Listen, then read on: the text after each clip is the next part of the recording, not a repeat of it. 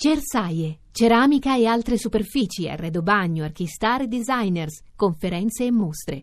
A Bologna dal 26 al 30 settembre. Accadde domani. Viaggio nella storia. 25 settembre 1988. I fratelli a Bagnale vincono l'oro alle Olimpiadi di Seul. Giuseppe Camera Bagnale, pochi metri al traguardo, la barca italiana è al comando, vicinissima alla medaglia d'oro, grandissima la gara di Giuseppe Carmine.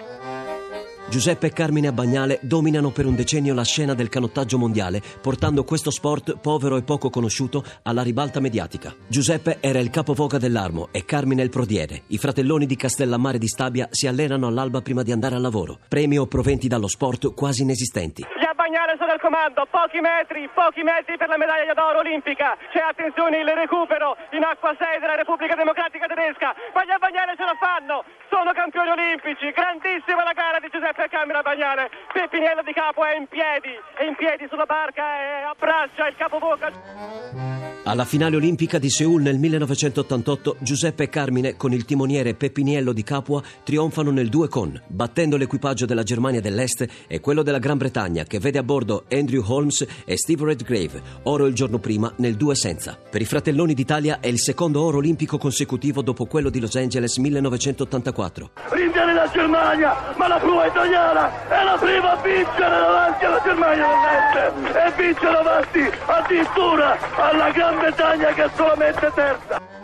E la telecronaca di Giampiero Galeazzi della loro impresa resterà per sempre una pagina memorabile ed inconfondibile nella storia dello sport in tv. La spedizione italiana parte con tre a Bagnale, due appunto sulla stessa imbarcazione più Agostino che era capoco del 4 di coppia, torniamo a casa con tre medaglie d'oro per festeggiare lanciavano in acqua Pepiniello di Capua, il timoniere di prua. La famiglia Bagnale festeggia poco dopo anche con Agostino, che fa parte insieme a Piero Poli, Gianluca Farina e Davide Tizzano del 4 di coppia, che stravince la sua finale davanti a Norvegia e Germania Est. Due ori per l'Italia nella stessa magica notte.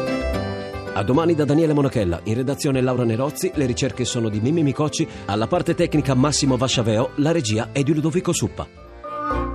Il podcast e lo streaming sono su radio1.rai.it.